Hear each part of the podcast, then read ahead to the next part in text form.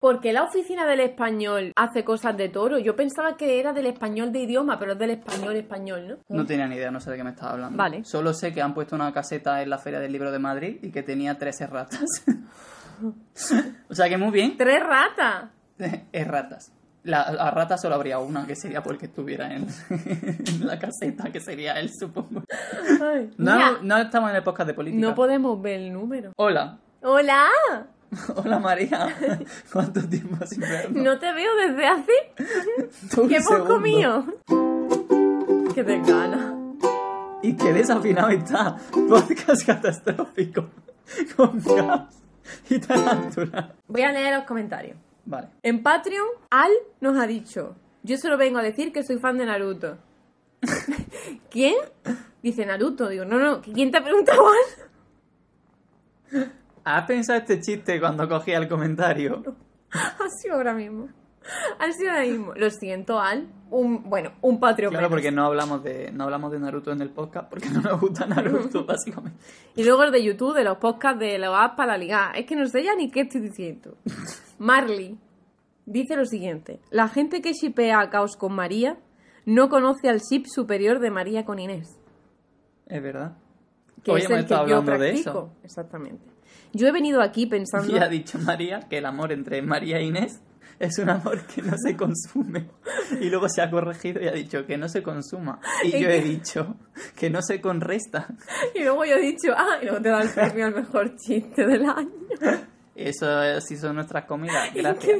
Dice Marley, yo he venido aquí pensando que nos iban a hablar de la infraestructura de las apps, cómo funcionan, con qué gente te encuentras para ver y no llevarte chasco, y lo que he obtenido ha sido las maravillosas desventuras de tres amigos en el mundo del ligue. Por Dios, ¿y ese pito? Pensaba, pensaba que iba a ser. Yo venía aquí por la infraestructura de las apps y he salido con nada en absoluto. Y yo pensando, pero esta persona que podcast Ya, que pensaba que estaba Se escuchando. cree que esto es un podcast de tecnología. Dice que no me quejo, que vine buscando carbón y he encontrado diamante más moira. Oh, qué bonito. Yo fan. Es verdad, no está Moira hoy. Teníamos que elegir comentarios que den como más debate, porque claro, si leemos el comentario porque no hace gracia ya. Es que, mira, Qué risa. yo, una extraña, yo he pensado que, que, claro, podría elegir comentario ofensivo, pero no tenemos. Ah, hay un comentario que dice, me ha gustado este podcast porque Caos ha hablado más. Normalmente María es la que más habla. Creo Gracias. que la gente ya está empezando a cansarse. Creo que la gente ya empieza a sospechar que estoy aquí secuestrado. No, pero es porque estábamos hablando de anime. Venga, dale, muy. Venga, siéntate aquí, guapa. dale. Gente de Spotify, Ah. vénganse a YouTube. ¿Qué es barrigón? Ahora no se nos va a ver. Te das cuenta que tú por una cosa por otra. Yo nunca salgo. Yo sigo hablando porque total es un podcast, no hace falta que me vean. Es que claro, ponéis los mecenas. Tenéis que hablar sobre filosofía, salud Claro. mental, mm, anarquismo. Mira, yo creo que deberíamos añadir una sección de arte. O sea, un tema que sea Sí, hombre, arte. y que la gente se dé cuenta de que en verdad no tengo ni puñetera No, idea. escúchame, no de verdad, porque así, bueno, yo puedo hablar de algo, es decir, puedo hablar de filosofía del arte o de la persona que más me gusta en el mundo, que es. Pollock. Ah, vale, Pollock. Mira, ahora se te ve un poquito más. Ey. Vale. Ese yo creo que es el que va a votar la gente Pues próximamente. si queréis elegir el tema del siguiente podcast, os recordamos que pues siempre que voy a hacer el spam me trabo. que podéis apoyar el podcast en patreon.com barra podcast catastrófico desde un euro. Y, y ya Tenemos está. 35 mecenas. Y así nos ayudáis a seguir haciendo el podcast. ¡Son mecenas guapos! Vale, eh, los mecenas que decíamos antes han elegido esta vez por mayoría series. Serie, Así que vamos a hablar de series. sí. Bueno, eh, ¿cuál es tu serie favorita? A ver, durante mucho tiempo ha sido Anatomía de Grey. ¡Hala! Hmm, me encanta Anatomía de Grey. Es la serie favorita de Paloma. Todas mis compañeras Sí. de piso, su serie favorita es Anatomía de Grey. Es que no la he visto jamás. cosa, Ni un Y capítulo. nunca la. ¿Por No qué? ¿Y la tuya? Mm, es que no me cuesta elegir favoritos de todo. Lo estuve pensando y cuando dijeron serie, dije, voy a pensar de qué voy a hablar en el podcast durante 10 segundos a lo mejor. Tuve ese pensamiento en la cabeza. ¿Te acuerdas el día que yo dije, voy a hacerme el guion del podcast y subí una historia a Instagram? Pues automáticamente se subió la historia del guion y no he vuelto a hacer más. Pues estuve pensando serie y claro, ahora estoy pensando que mi serie favorita es Más allá del jardín. Que es cierto que desde que la vi he sido muy pesado con esa serie y siempre lo digo que me... O sea, es de las series que más me han tocado la patata. Entonces, si tengo que decir como el- en mi top serie, el 1, quizás sería Más allá del jardín. Sí, además me la he recomendado 30 veces, como todo lo que me recomienda. Además tiene un factor que a mí me gusta mucho, que es que es muy corta, gente. Que es que lo que me pasa a mí con las series es que no puedo verlas porque son largas. ¡Eh, Anatomía de Grey! ¡Ah, la va a ver! ¡Sí! Serie, en plan, ¿por qué te gusta tanto Anatomía de Grey? A ver, me gustan mucho los culebrones, sin duda. O sea, yo creo que un factor importante a la hora de yo elegir una serie que vaya a ver es que sea un culebrón Entonces no te va o que sea algo de adolescente. A ver, me suelen gustar también otras cosas que no son culebrones. Esa ha sido mi serie favorita durante mucho tiempo, pero creo que de mi top 3 es el que he apuntado en el guion, de las que voy a hablar hoy, porque en vez de hablar de todo y de nada, voy a hablar de tres series. Vale, Crazy Ex- Ex-Girlfriend, vale. Girls, a Fleabag. Me gusta porque ninguna la he visto. Entonces, Voy a hacer spoilers a rabiar. O sea, voy a, voy a comentar todo, final incluido. O sea, todo, entonces todo, no la todo, voy a poder todo. ver. Sí, sí, si lo chulo no es, yo qué sé, que se puede ver. Yo sé cómo es mi profesor, ¿cómo se llamaba? Leopoldo, de la rubia, Nos da exactamente que igual. decía que a él le daba igual los spoilers, que la, disfrutar de la serie es más que conocer cómo se desarrolla la historia. Pero hay algunas series que es como que, por ejemplo, en Más pie. allá del jardín yo no puedo decir nada del final porque destripan la magia. Hola. O sea, las series que tienen plot twist, pues no lo no puede. Ya, estas no tienen plot twist. Bueno, hay plot twist, pero me da igual, Hombre, lo voy a en decir. Friends, pues no hay plot twist porque Friends pues es como mm, costumbrista. Sabes que Ross merece la muerte. Es lo que plot pasa en el día a día. A ver, yo no soy muy seriéfilo, pero bueno, que cuando me gusta algo, soy muy obsesivo, eso sí es verdad. Entonces, no es como que la serie sea una cosa que me gusta de normal, porque me cuesta mucho sentarme a ver algo, a no ser que alguien se siente conmigo y me obliga a verlo. Pero yo por mi cuenta no me pongo a ver nada porque me da todo mucha pereza. Entonces, así que me hayan obsesionado muchísimo últimamente, me gusta mucho Downton Abbey, que es muy de culebrón y muy de señora. A ver, me gustan las cosas de señora. A ver si dices la que estoy pensando. The Good Wife. The Good Wife tenés que verla. Es que a lo mejor no lo dice. Que, a una que yo haya estado obsesionado Sí. recientemente. Embrujada. Fruit Basket, ah, ¿no? Fleabag, pero esa es anime. Y ya hablé de Ah, anime en el vale, anterior. vale, no, no, vale. no. Es que ahora no estoy viendo ninguna serie, esa es otra. Pero quiero empezarme The Umbrella Academy porque me la ha recomendado todo Cristo real. Y el otro día Shuri y Gemma como que se enfadaron conmigo porque dijeron que no puedo vivir sin ver esa serie. Me encanta el concepto de enfadarse conmigo porque no hay una serie que le gusta a mis amigas. Esto pasa. Además, yo siempre pregunto, ¿pero se puede vivir sin ver la serie? Es que a veces que la gente te dice, esa sí está muy guay, no sé qué. A ver, tampoco es el culmen de tal, pero está guay. Es como, no. O sea, si voy a dedicar mi vida 100 Mi horas vida. mejor porque dura 100 capítulos y cada capítulo dura una hora y no me va a aportar la gran cosa, pues tampoco me apetece verla. ¿De qué me aporta Downton Te estás Abbey? riendo todo. Porque me estoy enfadando. Me estoy enfadando con la sociedad. Que están todos obsesionados con ver toda la puta serie del mundo. Ya. Y como, no, es que tiene que haber no sé qué. Mira, perdona. Es que no puedo ver el MCUS, eh, la saga de Star Wars, la serie, no sé qué. Yo no sé dónde sacáis los tiempos. No tiempo. Los tiempos de varios, porque yo, tengo que- un tiempo. Yo creo que hay que hay que ver El Señor de los Anillos versión extendida y poco más. ¿Ves? Yo el Señor de los Anillos lo he visto hace un año. Y lo vi en velocidad por dos. Oye, ojalá, pero no lo vi en velocidad normal. Pero eso, me gusta mucho Downton Abbey, que es de... No sé si tú lo has visto alguna vez. No. Creo que me dijiste que tu madre la veía. Sí. Ahí me gusta. ¿Ves? Tu madre tiene buen gusto. Mi, Mi madre, la está sí. viendo ahora por, por recomendación mía y le está gustando un montón. Qué guay. Me gusta mucho Downton Abbey porque cuenta la historia de eh, familia rica, gente pobre, pero todos los personajes son súper bonitos. O sea, como que no hay personajes... Bueno, hay alguno que te cae peor porque son como más malillos, pero son todos muy tiernos. Y como que empatizan mucho con todo y los conflictos son muy guay, muy interesantes. Y sale la que hace de McGonagall, que siempre es un plus. Y, y tú, tú, Y tú, tú, tú. Pero The Good Wife también me gusta un montón. ¿con, con qué serie has llorado más? ¡Ah! ¿Con la veneno? Hostia, con la veneno. Es No, había- no me acordado de esa el serie. día de la veneno es que te vi muy Yo mal. creo que le- creo que nunca he llorado tanto como con la veneno. Pero también es verdad que como estaba con vosotros viéndola, no os quería molestar con mis ruidos de llanto, entonces me controlaba. Sí, y estaba así. y yo, Juan, te está dando un ataque de ansiedad. Lo pasé fatal. Normal. Pero he llorado con bastantes series. Yo que soy muy llorica con, con lo audiovisual. Como el día que Bueno, me, con dice, la vida en general. me dice Gonzalo, oye, Juan estaba llorando en la Hostia, cocina, ¿qué hago? No, ese fue, ese, es verdad, ese, con esa nunca he llorado tanto como con esa serie. La del cáncer. Fue, eh, os voy a decir cómo se llama. Dejadme unos segundos que piense. ¿De qué dejéis? Os tú la gente. es que la gente, la virgen. Eh, de, ¿Cómo se llamaba? De Gospel... Gos- Gospel no sé qué. Gospel... Una serie que me encantó. No, es que no me gustó la serie. Ah. O sea, era una serie del creador de la aventura, me parece. La buscáis, o sea, se, se encuentra fácil. muy cortita, cada capítulo es como un podcast. Es literalmente un podcast porque él entrevistando a gente muy extraña. En plan, es presidiario, una señora que trabaja en una funeraria, no sé qué. Entonces tiene como conversaciones muy trascendentales o con el drogadicto y así. Y la anima. Entonces el podcast está animado como con una historieta así como surrealista. Así en el espacio, no sé qué, con dimensiones bla, bla. Entonces, a priori está guay, o sea, no me pareció una mala serie, me gustó, pero tampoco me pareció, es que me la vendieron que parecía que eso era, también es que era muy budista, Ah. como que tenía un tufillo ahí Mm. de espiritualidad budista raro que no me convencía mucho. Hombre, claro, es que si no te va el rollo. Y el último capítulo entrevista a su madre en el lecho de muerte. ¡Oh, por Dios! Entonces, yo ¡Qué drama! me iba a morir, o sea, pero estaba viendo el capítulo hay un momento en el que el protagonista, que es, es él, o sea, es el, el hijo hablando con su madre, se, se rompe él y empieza a llorar también mientras está hablando con la madre. No podía más, o sea, yo estaba viendo el capítulo y pensaba que me ahogaba. Y Gonzalo, María, Juan está llorando en la cocina muchísimo. ¿Qué hago? qué? Y yo, pues no sé, Gonzalo, yo que me voy a preguntarle O sea, qué le hecho, pasa. Yo le recomiendo a la gente que vea ese capítulo solo.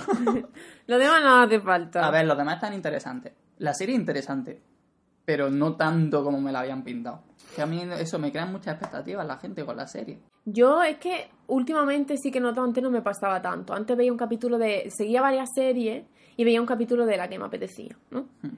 Pero ahora no. Ahora estoy con una serie y estoy viendo esa serie. ¿Puedo contar una cosa que hago yo? No y que la gente odia. No puedes. Pero lo odia en plan que me van a cancelar ahora mismo por lo que voy a decir. A ver. Yo a veces. es que esto es una falta de respeto. A veces veo un capítulo de una serie. Y si no me gusta, o sea, si me interesa, pero tampoco me gusta tanto como papel la entera, me veo el último. Y tú no entiendo nada, pero bueno, ya está. No, se suele entender. termina. O sea, me vi el capítulo 1 de La Casa de Papel. Dije, no entiendo por qué a la gente le gusta tanto esto. Lo siento, sé que Bueno. sois todos fan de La Casa de Papel, pero a mí me pareció A es mí, que me me, dio todo igual. a mí me han dicho que viendo el vídeo de la casa de papel de Mr. Jagger, ya, ves la serie. Yo no lo sé porque no la he visto. que- Pero mira, el capítulo 1. Entonces, claro, el capítulo 1 es como, vamos a robar la casa de papel tal. Mm, Vi que conmigo no me, no me iba y dije, voy a ver el último, a ver si la roban. Lo hice también con DOA, que esa le gusta a mucha gente. Por eso lo hice, vi el La capítulo amo. 1 y el último. Pero es que esa serie es... Vamos a ver, esa serie es... ¿Cómo decirlo? Como las... O sea, esa serie es como las películas de Kiarostami, por ejemplo. ¿De? De Kiarostami, un Ah, director de cine iraní. Es que ahora de pronto doy asco, ¿sabes? Ahora eres de esa gente. Esta es una película que es verla sin más. O sea, tú la ves Vale, sí, para disfrutar. Y es como, sí, y, para disfrutar de, de- como de una experiencia estética, ¿sabes? Y de un proceso, o sea, la serie es como un proceso lento y, y detalle, y con detalle, ¿sabes?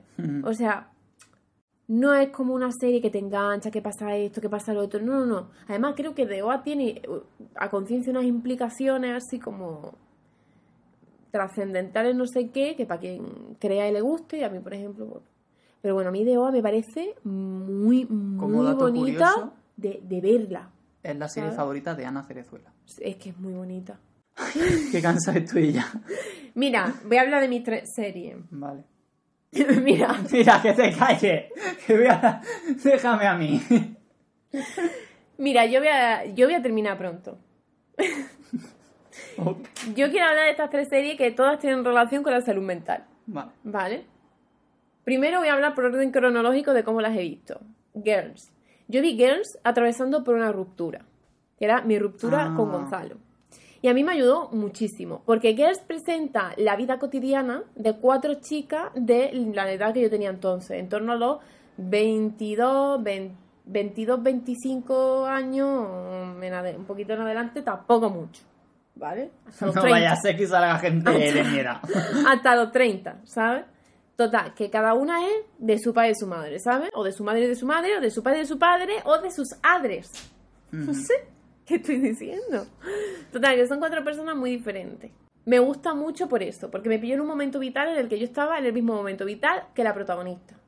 que acaba de salir de la carrera y se tiene que enfrentar al mundo laboral y sus padres ya no la mantienen. Vale, yo estaba terminando la carrera, pero me quedaba poco para que me pasara eso. Y además estaba pasando por una ruptura. Y quieras que no, ver situaciones en las que no es que superen lo adverso, sino que están pasando por lo adverso y no lo están superando, te hace sentir más acompañado. Cuando tú estás sufriendo y ves que alguien también y os acompañáis, aunque sea una Sí, serie. era tu comfort zone. Claro, serie. es que yo estaba como acompañada. Entonces yo la veía y por lo menos no. Por ejemplo, me costaba mucho dormir por la noche. Entonces me ponía los capítulos por la noche y, por, y podía dormir y no me ponía a llorar y tal. Yo lo pasé muy mal con la ruptura, la verdad. Pasé bastante mal. Tú lo sueles pasar mal. Y yo lo paso mal siempre en general. Mucho menos si, si el amor de mi vida que Gonzalo me deja, vamos. Es que, uf, si, tú, si tú tuvieras que vivir eso.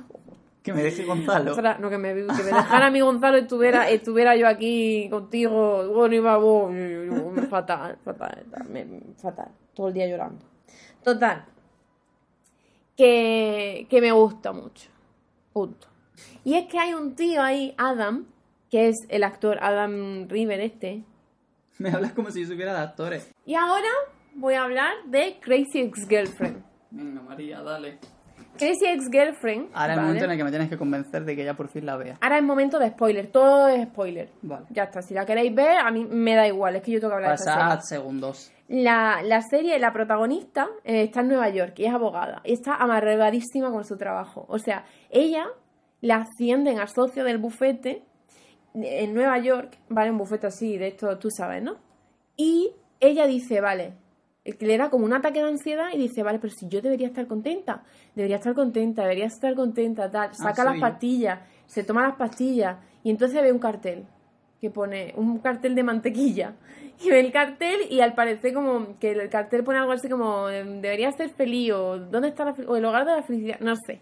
Y de pronto se encuentra con su exnovio de cuando iba al camping con 16 años y a Josh Chan, el gran Josh Chan que yo detesto.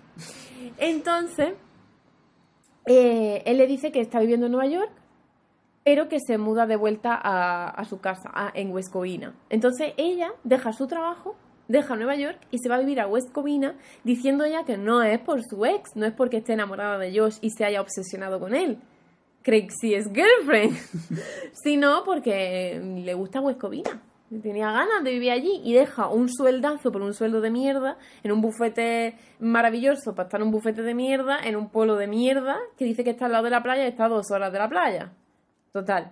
Esta es la sinopsis. Ahora empieza El spoiler. Sí. Entonces, todo va en gira en torno a la obsesión que tiene. Entonces, yo he visto la serie dos veces. Eh, a la protagonista la diagnostican en la segunda o tercera temporada, no me acuerdo, con trastorno límite de la personalidad. Entonces, la segunda vez que yo vi la serie, yo ya sabía que ella tenía trastorno límite de la personalidad. Entonces veo cómo en la serie, o sea, yo, voy a decir que yo interpreto, todo esto es interpretación. Eh, en la serie, cada eh, síntoma del manual diagnóstico, que el DSM-5 pues vale en- allí, aquí y en todos lados, no es como... eh, sale, o sea, se ve y se nota y se trata, pero de forma muy exagerada. Obviamente porque es una serie. Total. Que... mm, ¿Qué estaba diciendo? ¿Qué te pasa hoy? No sé. Entonces yo interpreto, por ejemplo, lo que le pasó con Josh Chan es el típico pensamiento mágico. Es decir, tú estás muy mal y de pronto piensas que tener una mascota, mudarte, mm, buscar una casa nueva o comprarte algo va a hacer que todo se arregle, ¿sabes? Entonces lo haces y sigues mal. Y tienes otros problemas también.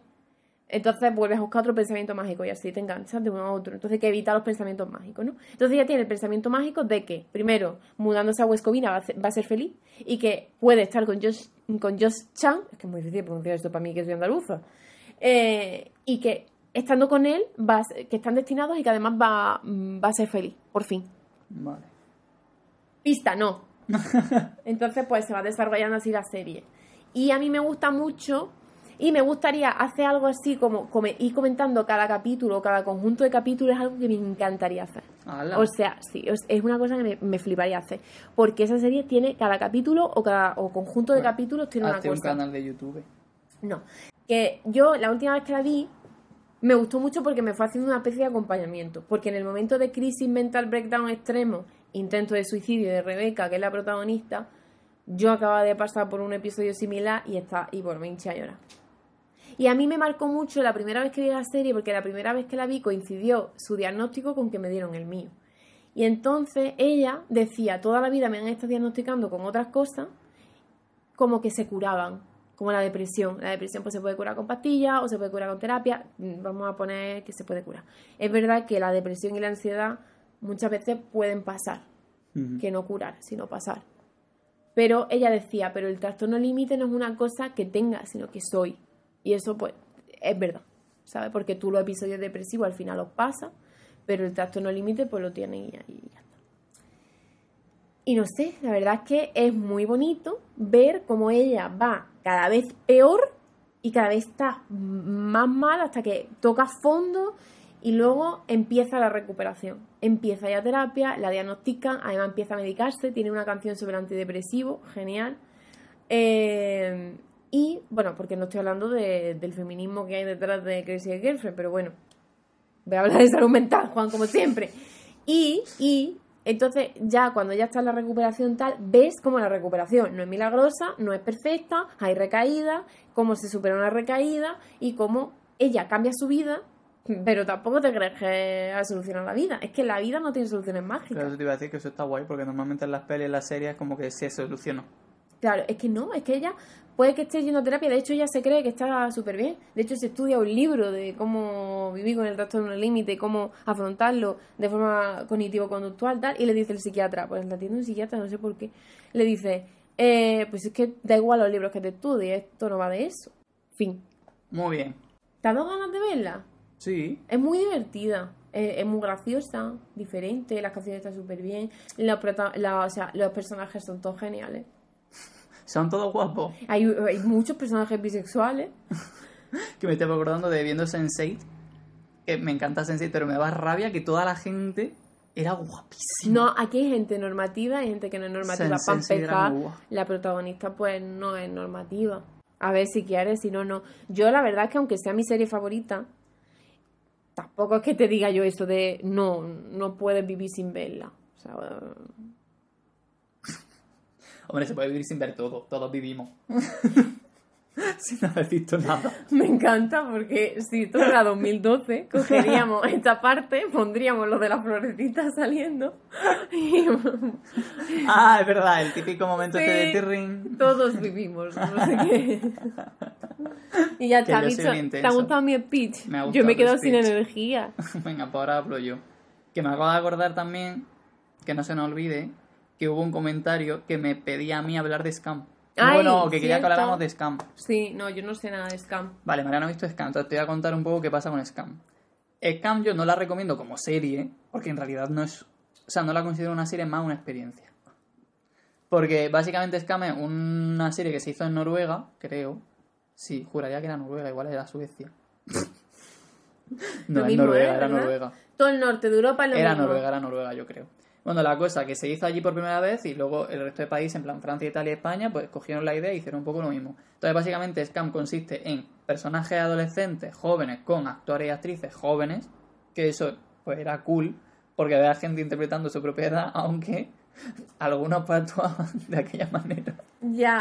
Pero a mí me daba mucha ternura. O sea, yo no lo veía como algo malo, de verdad. En plan, yo la veía y a mí, yo solo he visto Scam España y no he visto la original. Pero veía Scam España y me daba mucha ternura a los protagonistas. Entonces, la cosa es que va por clips en vez de por capítulo. Entonces, cuando les pasa algo a la cada temporada, el punto de vista de, una, de uno de los personajes de la squad, ¿no? Entonces, la primera temporada, pues sigue a una de las chicas y las demás, todos los personajes tienen redes sociales. Entonces, si dicen, por ejemplo, este viernes hay fiestas no sé dónde tal, el viernes seguramente sabes que va a haber clips porque los clips son en el momento en el que están ocurriendo. O sea, es como que se ocurre todo en la realidad y juegan un poco con eso. Entonces puedes ver los clips de lo que está pasando en la fiesta, pero además en las redes sociales de los demás personajes ves qué le pasa a ellos. En plan, vas como. Es como muy de, de, ir cotillando. O a lo mejor dices, pues me interesa este personaje, pero este no. Pues sigue solo al que te interesa y vas viendo como la historia secundaria de ese personaje, pero la historia principal es la que se publica en clips con el personaje principal. Y luego la siguiente temporada pasamos a otro personaje y empiezas a ver el punto de vista del otro personaje pero siempre en el momento en el que está ocurriendo. Entonces, a lo mejor un día no te lo esperas y de repente aparece un clip por la mañana de que yendo al colegio ha pasado no sé qué, no sé cuánto, y ves el clip y dices, "Ah, ¿qué ha pasado? No sé cuánto, y entonces te metes. Ah, Pero normalmente jugaban idea. siempre con lo de quedar. Con, es que la fiesta de Halloween viene no sé quién, tal. Entonces, y siempre había salseo. Siempre había como que no sé quién había hecho tal cosa, entonces me- Y scam significa vergüenza. Entonces, cada temporada va de que tienes que descubrir cuál es el scam del personaje. Y casi nunca lo sabes hasta el final. Entonces, todos tienen un scam y al final se descubre cuál es el de, el de cada uno. Entonces, como que viven con ese scam, con, con ese, ese problema en concreto. Y a ver, en tu personaje que tiene telepe, pero como no lo has visto, pues Ya. no tal. Eh, Sé que habían puesto una página que tú me Sí, la pasaste. una web. Sí. y luego hay un personaje que es la última temporada, que para mí es la mejor temporada, que es la de. ¿Cómo se llamaba la chica? O sea, la actriz se llama Ayar, pero el personaje no me acuerdo. La verdad es que me gustaría verlo porque hay gente que me ha dicho que, eh, que no piensan que sea una buena representación. Hmm. Sí, yo he Y- escuchado de todo. Mm. Y entonces pues me gustaría verlo. A ver. Yo A ver, creo que mm, no está especialmente bien hecho, esa parte por lo menos. Te voy a decir una cosa. mm, es muy complicado hacer eso. Pero creo que es porque lo hacen a la vez que tratan una relación. Entonces es muy difícil tratar. No, no, es ¿No? no debería serlo. O sea, no debería Precisamente se ven las relaciones. Pero claro, tú lo estás viendo desde el pod de la, chi- de la otra. Y la última temporada es eh, de Ayar, que muestra cómo es la vida de una adolescente musulmana, bueno, que practica esa religión eh, en un colegio de Madrid. Y ya está, eso es Scam. Pero pues digo que no la recomiendo como serie, que lo guay de Scam es como ir viendo. Claro, creo que te iba a decir, o sea, imagínate, clips. ahora yo quiero verla. Vaya mierda, porque no voy a tener lo, lo guay de la serie, ¿no? Te hizo llorar. No. no me hizo llorar, no, no conecté tanto con la serie. Pero por ejemplo, una que siempre hace llorar, siempre, que eh, la recomiendo un montón, es.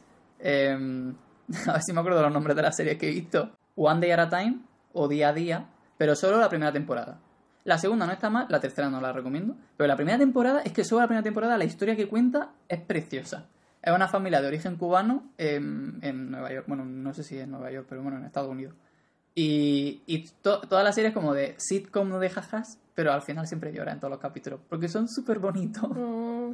En verdad es como- un una familia así que se comunica mucho y tal, me parece súper tierno. Y la historia de la primera temporada es preciosa. Y ahí sí lloré a mares. Yo es que mm, a mí me es muy difícil llorar con, con series, con películas y tal. Pero te voy a decir una cosa, yo he llorado con Anatomía de Grey, es decir, no puedo parar de llorar. Eh, ¿Cómo se para esto? Pero mm, es que Anatomía de Grey está hecha para hacerte daño. O sea, Anatomía de Grey empieza de, de jajas y luego no, luego todo es tragedia. Una vez que ya te tiene ahí, es que, sí. es que no, o sea, es como un capítulo empieza y todo lo peor que pueda pasar, pasa. ¿Quién es el que más te gusta, el favorito de la serie? A este le va a pasar algo, pero no va a morir porque esto es una tortura. Esto es una tortura que vamos a alargar todo lo que podamos. Y yo de verdad... No apetece. hay, está chulísima. hay muchísima muerte en Anatomía de Grey, porque claro, va cambiando todo el rato los actores. Esto es así. Y, o sea, van cambiando todo el rato. La prota, pues, la que es, ¿no? Eh, pero es como. uf, Yo qué sé. Ahora que, que yo no la recomiendo, ¿sabes? Que ¿Y yo no te dije que la serie viera. que no sea dramática en plan de risa se te ocurre que recomendaría? Eh, Community. Eso estaba Te voy a decir pensando. una cosa. Digo, Community es otra de mis series favoritas. Community es muy guay. Sí, Community es la serie más original que he visto en mi vida. Yo con Community ha habido capítulos que me reí muchísimo. Y es raro ¿eh? que yo me reía tanto. Hombre, ¿cómo no te vas a reír con el ser humano, el human being, que es la... Qué miedo. el human being, ¿vale? Es la mascota de la universidad comunitaria que al parecer en Estados Unidos esto tiene... mm, es- está mal visto, como de otra de mm, Otra baja categoría y tal. Eh, y como el, el decano, que es el personaje más maravilloso y queer Ay, del amo. planeta, eh, dice que él quiere ser súper inclusivo con todas las razas, con todos los géneros, no sé qué. Vale, os voy a dejar que vayáis a ver por ustedes mismos la, la mascota de Greendale. Tenéis que poner Human Being Community. Y ya, y ya De nada. y me contáis en comentarios qué sensaciones os da. Pero es que hay un capítulo de Community que yo siempre se lo, me- me- lo tengo presente porque siempre se lo hago a Gonzalo, que es el de las crackers. Este de que en el colegio vuelve el que mete moneda en la raja del culo. o sea, imagínate el drama que se monta ahí.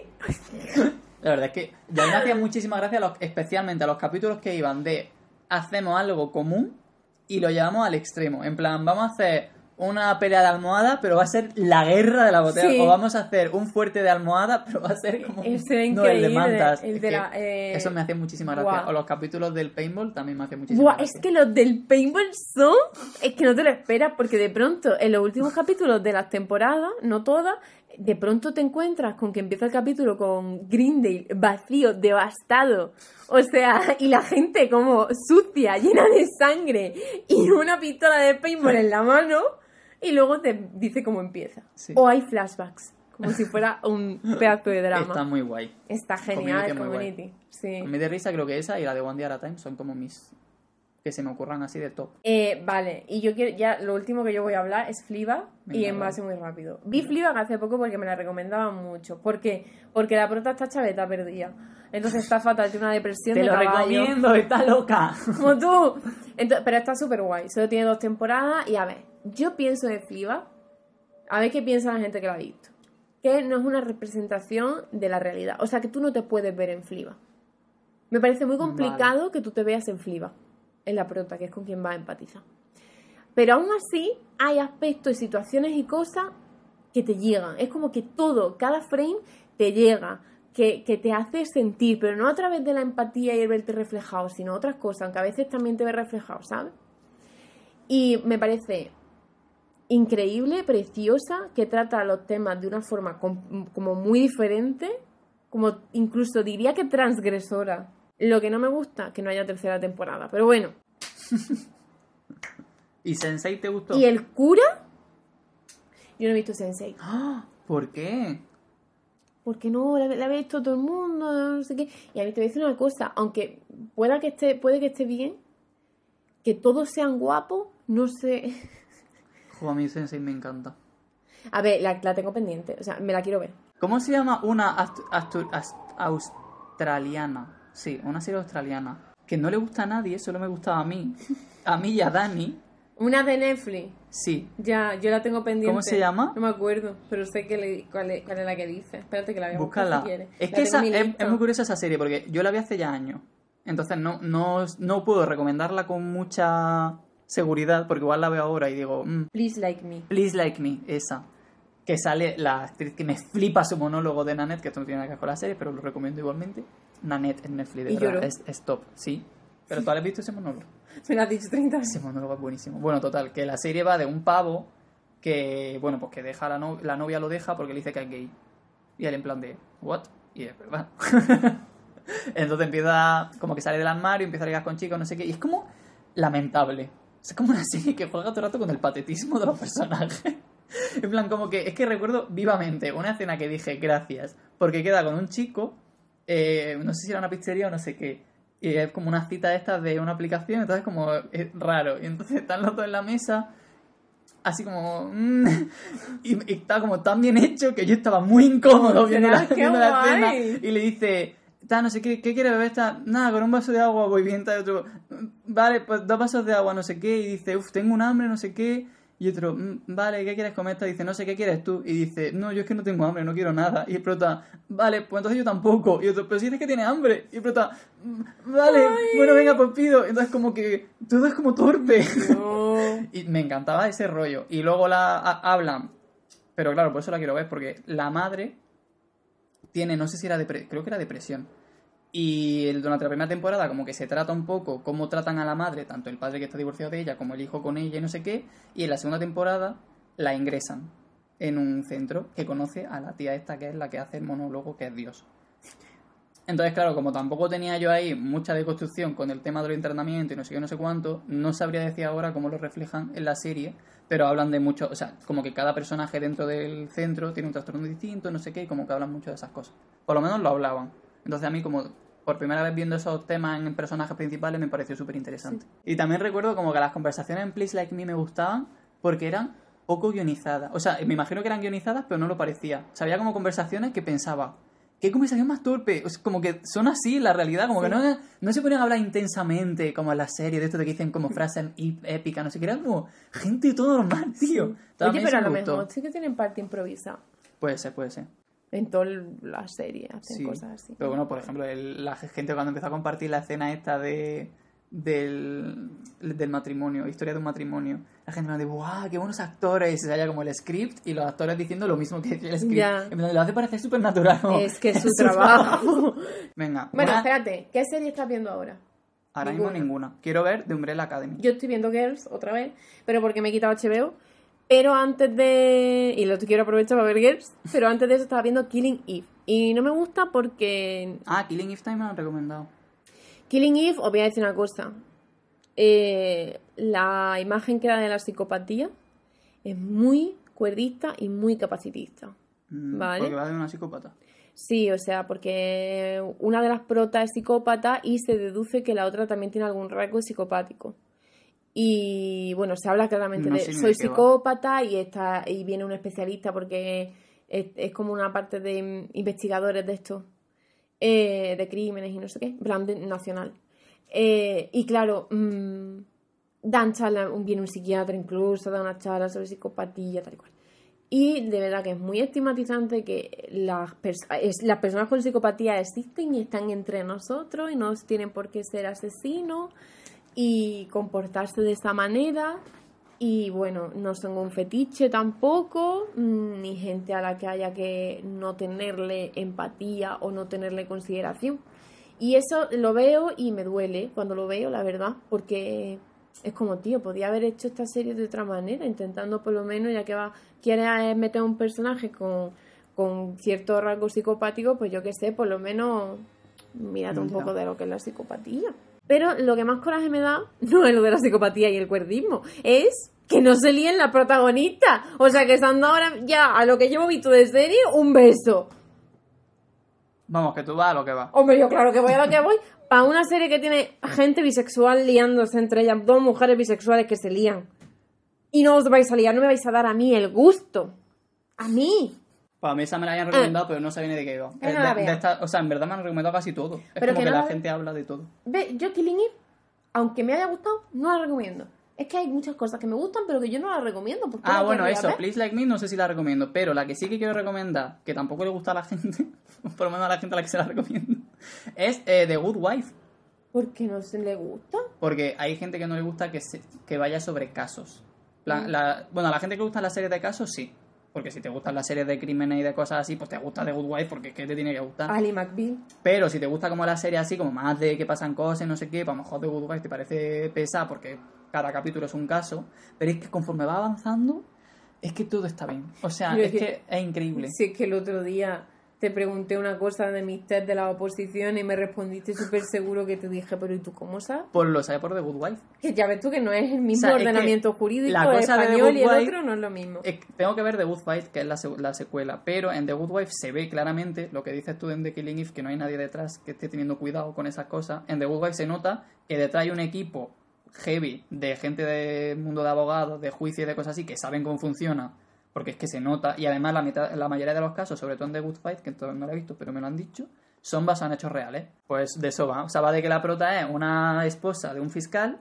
En el capítulo 1 al fiscal lo meten en la cárcel pero ella tiene que hacer de buena esposa para conseguir que le saquen antes, no sé qué. Pero ellos en verdad se odian, o sea, ya no hay relación, pero fingen que sí. Entonces ella se encuentra con dos niños que hace no sé cuántos años que no trabaja y que ahora tiene que volver al, al mundillo. Entonces, como que empieza de cero, ve la evolución del personaje que es sea, la me- el mejor arco de personaje que yo he visto en mi vida es Alice Florrick. Es, o sea, tú te ves a Alice Florrick en la primera temporada, la ves en la última y dices, pero esta actriz o sea, no puede ser. O sea, no puede ser que se consiga hacer eso. Y, y nada. Ya está. Me gustó un montón. Y pues me gusta. Me pone triste porque hay muy pocos Hufflepuff en esa serie. En plan, casi todos los personajes son como... Como que van a muerte porque es que si no ahí te mueres. Pero hay alguno que es así como el que está chiquito. Entonces esos son los mejores Está porque los ves y dices ¡Socorro! Oh. Son muy guays. Y ya está. Y hay una temporada que es sobre política.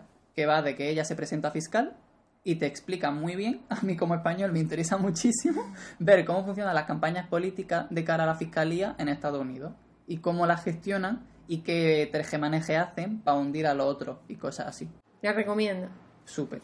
Creo que es la única serie así larga que he visto yo solo. En plan, porque la empecé con Paloma, por obligación de ella. Me vi como las dos primeras temporadas, luego ya me mudé. Y yo solo la seguí viendo. Y Eso no me ha pasado nunca. Y ya está, algo más para terminar. Seguro que se nos olvida. ¡Ay! Series de miedo. A mí me encantan las cosas de miedo. Ay, que son todas. Bueno, American Horror Story es una maravilla. No. Mí No, aquí, aquí estamos en desacuerdo. ¿Sí? Me pareció todo un ñordo. Que dice, a mí me encanta. Me vi la primera que ok, la segunda que me encanta, es la única que me gusta. La segunda es la de Es la asilo. manicomio. Sí, esa me gustó. Porque además como que mezcla cosas que me, me hacían gracia. Pero la, la del circo, por ejemplo, me llevó una decepción increíble. Uh, a mí la del circo me encanta. O sea, la del circo Me era llega como... mucho al corazón. Claro, pero porque no es una serie de miedo.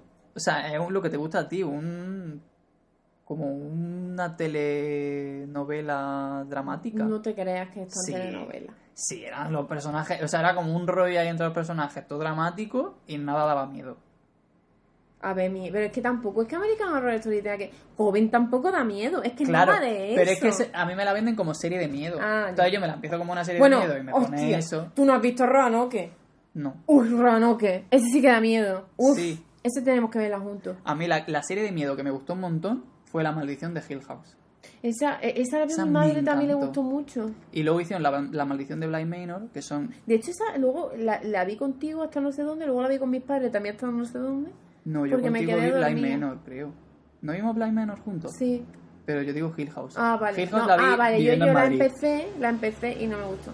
Para mí Hill House me gustó más que Blind Manor por lo mismo, porque Blind Manor a la gente le gusta porque en verdad es una seriaza y está muy bien hecha y lo que cuentan es muy guay, pero no da tanto miedo. Y Hill House a mí sí me gustó. Y yo estaba así Es como, que para que me dé ¡Yes! a mí para que me dé miedo algo, O sea, a mí no me da miedo nada, por eso me gustan las cosas de miedo, porque no me da miedo, pero me disfruto como del morbo del terror. a mí, no me ¿sabes lo que me da mucho miedo? Las historias de asesinos. Esto me da Mm. miedo. Pero en plan de, de Me vi documental. O sea, rollo que... ¿Eso es de miedo? No, es de- del asesino de Versace, Ah, vale. pero lo vi solo por el actor. Porque es Darren Criss. Pues yo es que, a ver, por ejemplo, los, los canales estos de YouTube que se dedican a comentar casos de reales, Eso me da como, miedo. Como con música turbia y así como todo. eso me da miedo. Como cuando leí lo del caníbal de las ventas, que estuve dos días traumatizada. ¿Te lo conté? Hombre, es que las cosas... No, pero las- no lo quiero Tú saber. estarías en Madrid. No sé. Que no sé cuándo fue. Espantoso, no pude dormir la noche. Y es una historia real de un chaval. Que se comía bu- su... El, Colega. mató a la madre. Y se la, com- y se la estaba comiendo. la- y entró la policía y estaba la cabeza de la madre ahí en, la, en, la- mm, en el salón puesta. ¿Eso Luego, dónde? en Madrid, en las ventas. ¿What? ¿Y por qué yo no sabía el año historia? pasado. Y pff, yo lo vi por un vídeo de Brandon Farry leyendo las noticias que le... Of las ventas. Y yo, ¿perdona? ¿Las ventas? Y me puse a buscar las noticias, dejé el vídeo de Brandon Farry que me habría hecho mucho bien en vez de esto. Y nada, el chaval pues mató a la madre y, y, y- empezó a comérsela. Y cuando llegó la policía tenía una olla puesta con la madre dentro, unos tapes por la casa con la madre, otro en los brazos, cada uno en un sitio, en las piernas se la había comido ya la, la gran parte. Bueno, bueno, increíble. Hostia, Resulta que, que lo que determinaron el peritaje psicológico es que lo que había pasado era que el chaval había matado, se había visto en el movido desde que había matado a la madre y que había dicho, "Mm, ¿cómo hago que no me pille? Me la como. Me la como y desaparece. Yo creo que a ese chaval le tuvo que dar un impacto de que había matado a la madre porque al parecer tiene una orden de alejamiento de su madre. Y se peleaban mogollón. Entonces, por una de esas peleas, el chaval se le iría la pinza que flipa y va y la mata. Y claro, la mató además asfixiándola. Y yo tengo la sensación de que cuando tú matas a alguien porque lo asfixiándolo, es que te la ira, es la ira la que te está controlando, ¿sabes? Como que, uff, la ira y la rabia, no es como otros asesinatos que pues son pensados o son de otra manera. Entonces, claro, cuando ya la vería mejor ahí muerta y volvería en sí, dentro de toda la espiral que se le montaría a la cabeza, diría, me la como. Vamos, esa es mi teoría, que luego seguramente será otra cosa. O sea, me da miedo. Las cosas que me dan miedo no son las series ni nada, ni aunque vayan de fantasmas ni de asesinatos, sino son las cosas reales de fantasmas y de asesinatos. Mm, Cosas, algo raro que te ha pasado. vale, Que tú, que a lo mejor que tú no creas, dices, esto podría ser paranormal, Sí. como lo de nuestro podcast de Halloween, que es que una señora con sus dos niños y su marido en mi bar me dijo que le había encantado ese podcast, que yo le encantaba, que era como súper mía, y me pidió una foto a la señora y los dos niños, ¿vale? Ella ¡Qué famosa. vergüenza! Ay, Por. Dios. Y luego tú cómo atiendes esa mesa, ¿no? Pues la atendí, la atendí. Y yo no Pues pude- hablando de caníbales, hay Sí. una serie que se llama Aníbal, que no sé si la has Claro, visto. pero eh, sí he visto la película. No, no, yo digo de la serie. No. Vale, pues la serie es de un... El director creo que se llama Brian Fuller, si no me equivoco, y tiene otra serie que se llama eh, Please Like Me... No. ¿Cómo Tan- te habla no, de ella? Dead, Dead Like Me. Hasta-. Tan muerto como yo o algo así. Y otra que se llama Passion Daisies. Ay, criando malva. Sí. Ay, esa me gusta. Pues ese señor hace series que para mi gusto son muy bonitas y muy guays y todas se las cancelan. Es increíble. Y estabas hablando de Aníbal, de lo que iba. Que también la cancelaron. Y Aníbal a mí me gustaba la primera temporada sobre todo porque tenía un crash importantísimo Con el con el prota. Ya, es Es que esa guapo. Yo me vi persona un, un medio capítulo. El primer capítulo a la mitad. le amo. O sea, yo quiero ser así de mayor. En plan, vivir en un bosque con muchos perros y dedicarme a, a atrapar Yo quiero, criminales, ¿no? la verdad es que ojalá pudiera adoptar un husky. Pues eso, el señor este que es como un señor... Es que en verdad me gustan mucho los protagonistas estos mm, como que no encajan bien en la sociedad. ¿Por qué será? Entonces este me gustaba un montón y me gusta de la serie, de la primera temporada por lo menos, que todos los asesinatos son obras de arte en realidad. O sea, como que los, arti- los, los artistas, no, los asesinos, todos los asesinos que salen en la serie son artistas. En plan, que hay uno que mata a la gente según su tono de piel, porque en ¿Un el, racista? en el suelo, no, en el suelo de un faro pone a los cadáveres de forma que si tú miras desde encima del faro, ves una pintura. Entonces va matando según el tono de piel para hacer la pintura. Madre mía. O sea, es que no Una están bien no ninguno. está bien, y todos son de ese palo. O sea, hay otro que hace como tótems con los cadáveres en las playas. Como cosas así cada capítulo. Entonces a mí me gustaba, me parecía Claro, a interesante. ti eso te parece bonito. Yo busco casa. Sos- ¿Vale? A ver si conocéis de Tiene que a ti, alguien. busco compañero de piso. El mío, compañero el de mío piso. va a morir El, pronto. el mío me lo he comido. ¿Qué hora es? Que me toque depilar la ceja. Adiós. Muchas Venga, gracias por a- hasta escucharnos. luego. Eh, nos, nos podéis escuchar en YouTube, Spotify, en todos estos sitios. Comparte a tus amigos, que tus amigos todavía están ahí en casa aburridos y no saben qué hacer. ¿Vas a ver podcast? Pues para, para la gente que está como yo trabajando, dibujando, o Sí. salen a- Irene me ha dicho que nos escucha cuando sale a correr. Ah, sí. Y yo, ¿cómo te pueden escuchar podcast mientras sale a correr? Ya. Chaito. ¡Adiós! Adiós. Hasta